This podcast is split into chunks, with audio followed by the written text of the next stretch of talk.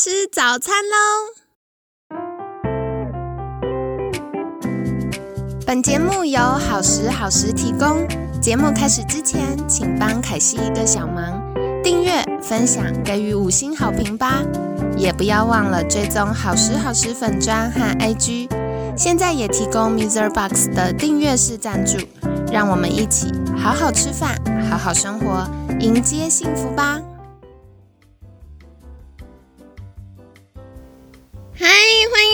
凯西陪你吃早餐，我是你的健康管理师凯西。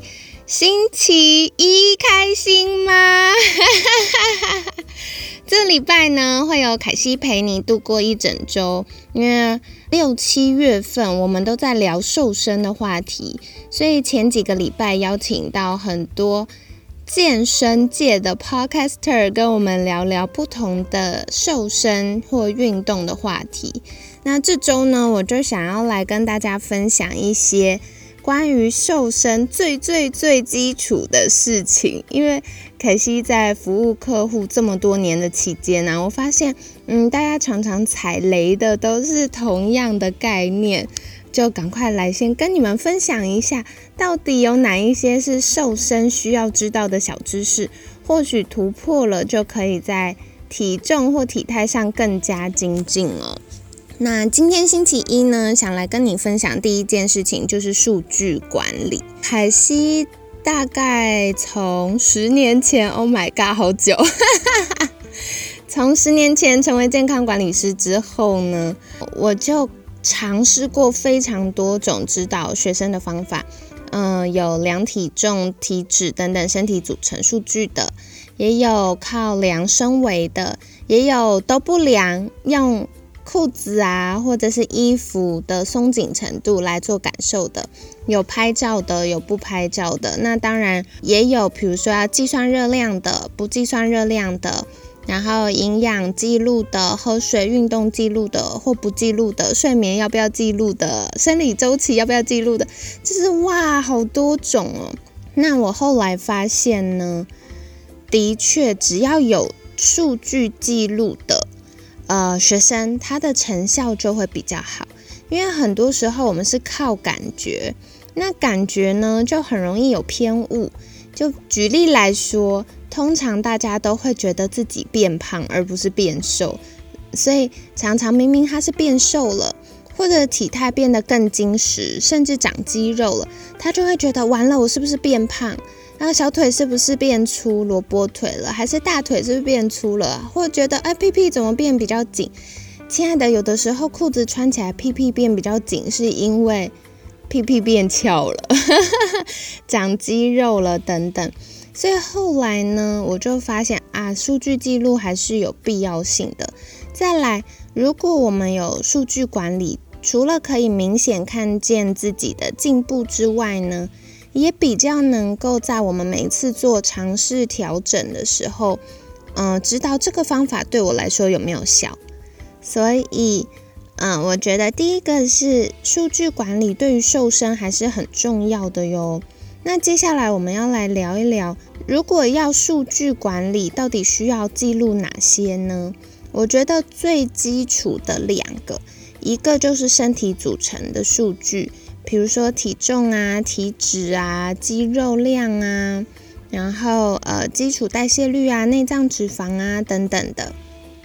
那第二个呢，我很喜欢的就是体围，因为有些人刚开始瘦身的过程，他的体重、肌肉量或者是体脂量还没有开始变动，身体还在呃消水肿啊。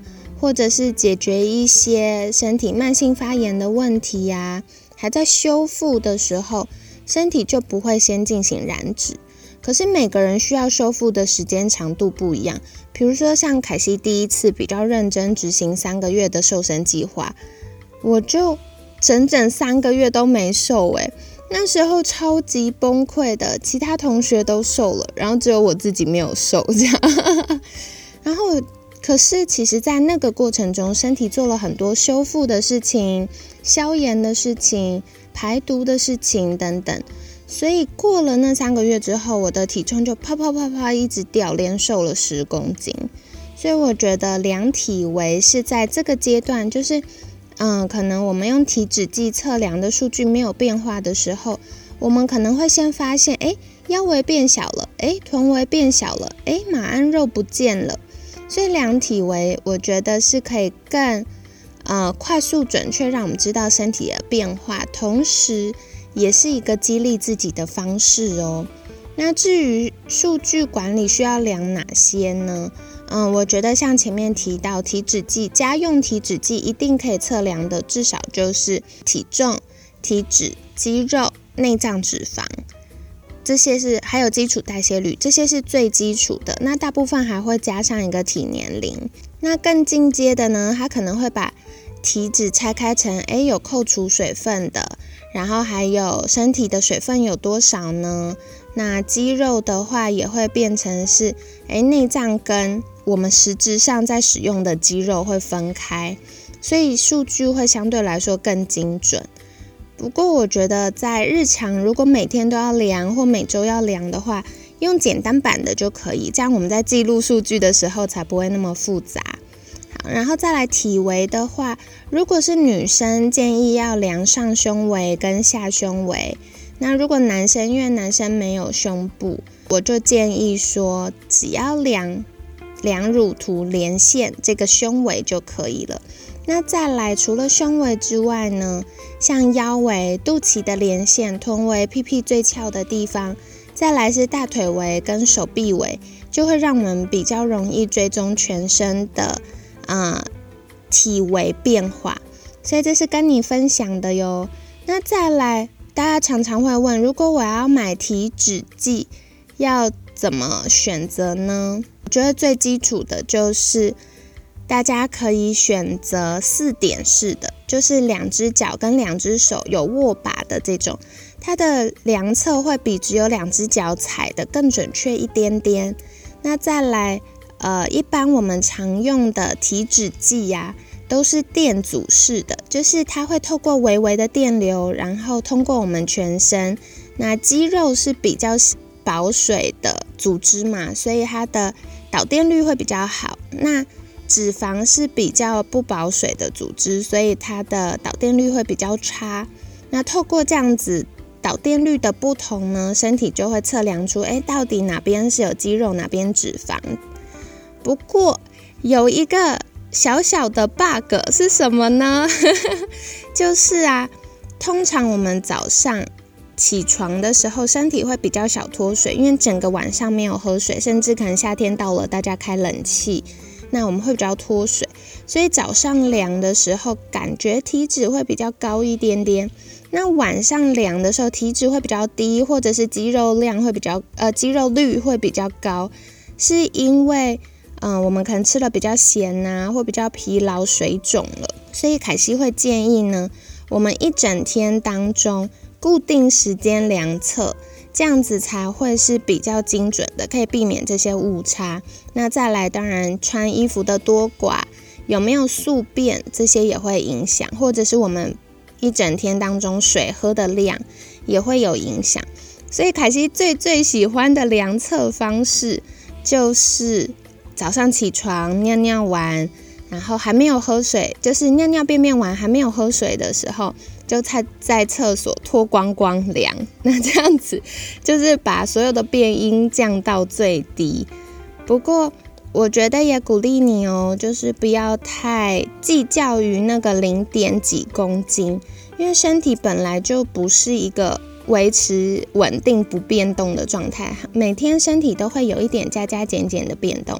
我们应该要观察的是长期下来，数据是往我们。期待的方向前进吗？还是远离我们期待的方向呢？这个是比较重要的。那再来就是，如果可以把饮食的内容、分量或者烹调方式笔记下来，或者拍照，因为有记录饮食的时候，我们会更带着觉知在用餐，所以这样的过程呢，就会帮助我们减少吃垃圾食物或过量饮食的几率。所以鼓励你哦，可以在饮食上做文字的记录或拍照。那这还有一个好处，就是当我们寻求医师、营养师或健康管理师协助的时候，有一个记录，那这样专家也会比较容易判别说，诶，到底是哪里出了状况呢？那会比较能够给我们精准的建议。那最后呢，我觉得大家在数据管理上。也要记录，诶，有没有吃营养品？吃了什么？什么时候吃？吃多少？有没有喝水？喝多少水？还是喝了咖啡？喝了酒？有没有喝含糖饮料？然后当天有没有做运动？做了什么运动？是散步呢？还是去上了一堂塔巴塔呢？好，那这样子的记录呢，也可以帮助我们更进一步了解说，诶，哪些方法对我们有效？比如说，像凯西的身体就是比较适合，呃，长期持续的运动，就是那种强度太高、爆发性的，反而会增加我身体发炎，然后水肿的状况。所以我比较喜欢做重训，可是那重训就不是一直追加重量，然后呃变很重的，它就是比较多是。稳定刺激肌肉，然后比较慢，再增加一点重量，量然后呃肌肉适应了，再增加一点重量的做法。那另外是我就不太适合那种呃，比如说打羽球啊、冲刺啊这种。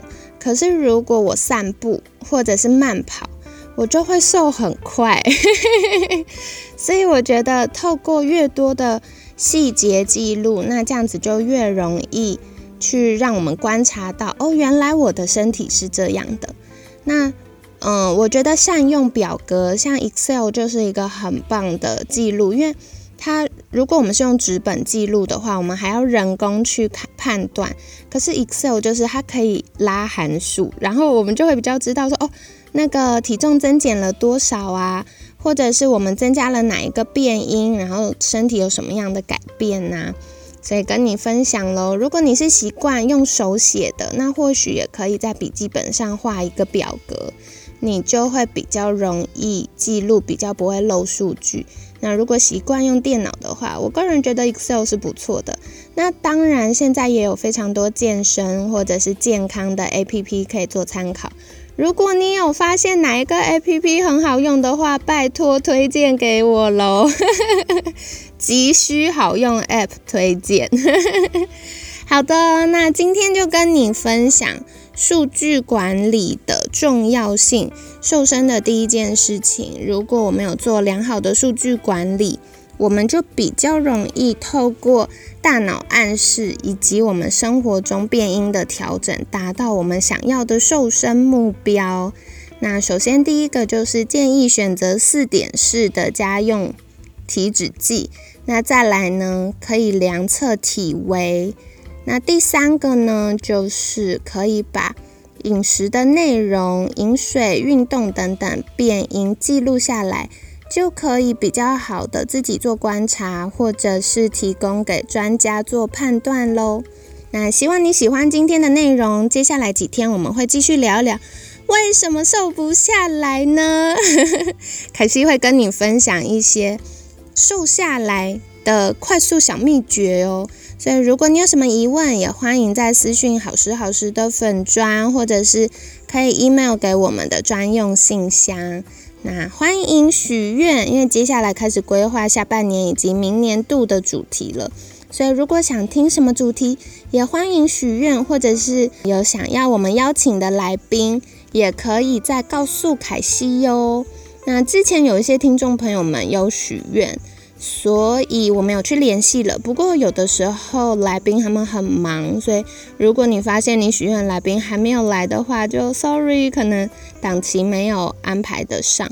不过还是欢迎你许愿啦，我们会再加油的。